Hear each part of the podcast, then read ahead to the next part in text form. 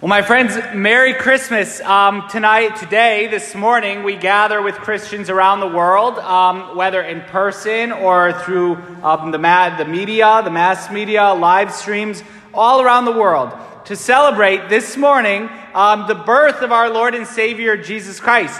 That Christ is, is born for us, that Christmas has, has arrived. Nothing can stop Christmas, even if in certain countries, they try to cancel Christmas, right? You can't cancel Christmas. That Christmas arrives. Our Lord is born.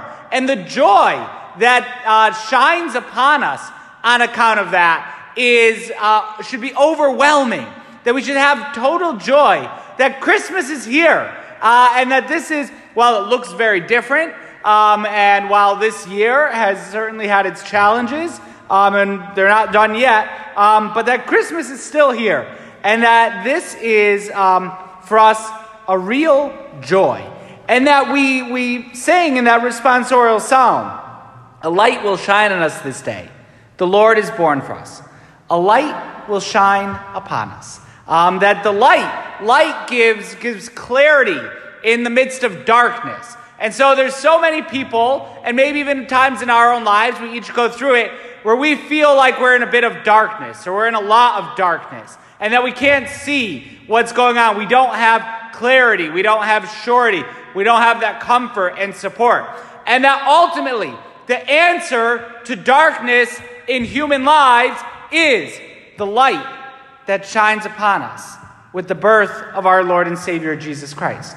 When God becomes man, when he lowers himself to be a little baby um, for us, that brings light in the midst of darkness. That then gives the right contours to the shapes around us, and it puts everything else in perspective. You see, when you turn on the lights in the midst of a, um, a dark you know, night or whatever, there's people right now in our city that don't have power, right? So things are dark. But when you turn the lights back on, it's not like all the furniture changes, but rather we're just able to rightly see it. And so this is what the light is for our Lord celebrating Christmas and the incarnation of our Lord.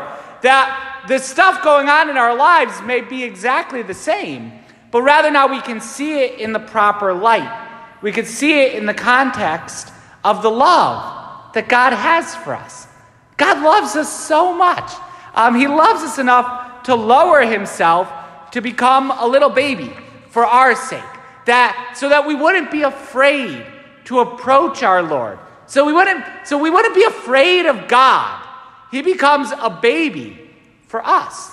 So we could have confidence in reaching out to him. So we could have confidence, we could go to him in love. You know, when, when you're around children, um, you, you can't be super serious, right? And sometimes even curmudgeons like me uh, at times, uh, you know, when you're around like babies, and I love that in our church, not necessarily right now, but in our church normally, we got, we got babies, we have crying babies, we have talking babies, we have those who, who try to compete with attention uh, for, for everyone's attention and are very distracting sometimes because of their cuteness. And I love it. You can't help but just love um, the life and the joy and the innocence of childhood. And that it gets the rest of us to get over ourselves sometimes and to, to um, just enjoy and to smile and to laugh and to, to um, really enter into the, the love.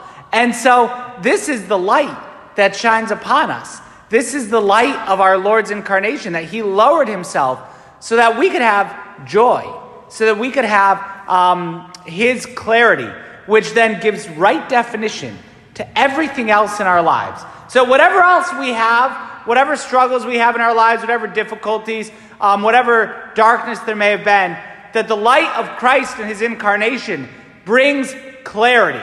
It gives us direction. Now that the lights are on, I know what direction to go. I know where I have to go and what I have to do.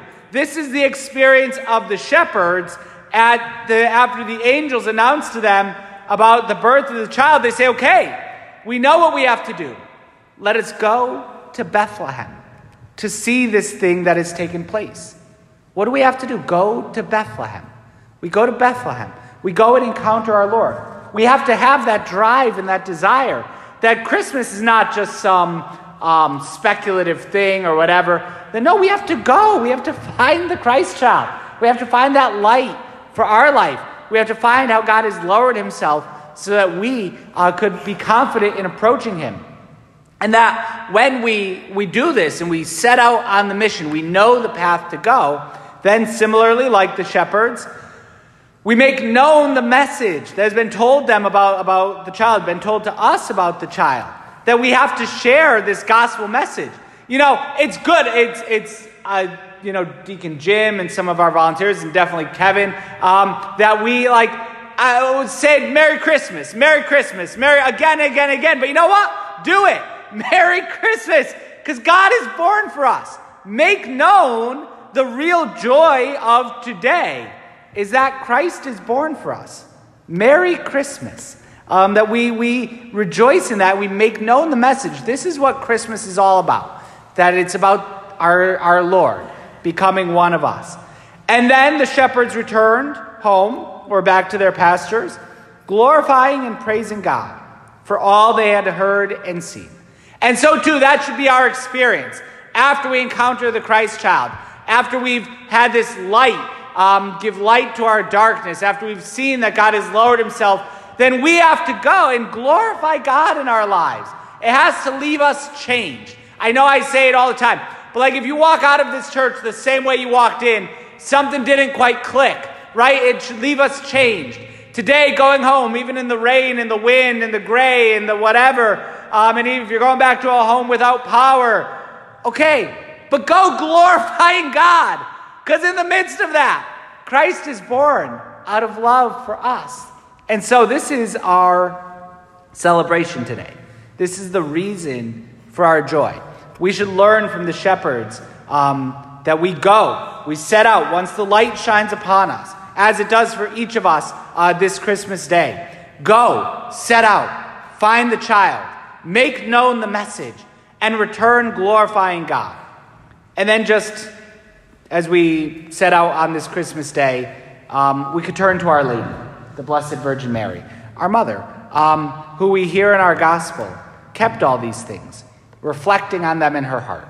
And that the Christmas um, message, the Christmas story, the incarnation of the Son of God is something that we should reflect upon in our heart all day long, no matter what busyness we have going on today and what joy and celebration, Eh, there should always be that contemplative attitude as well.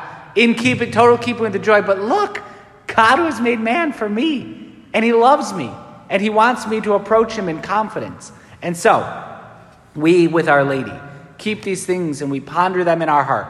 We go over them again and again and again. We pray with them throughout this upcoming, these upcoming days and celebrating the octave of Christmas. We celebrate Christmas for eight days long. We stay with Our Lady. We keep all these things, reflecting on them in our heart, making known the tremendous joy that we celebrate today. That today a light has shone upon us. The Lord is born for us.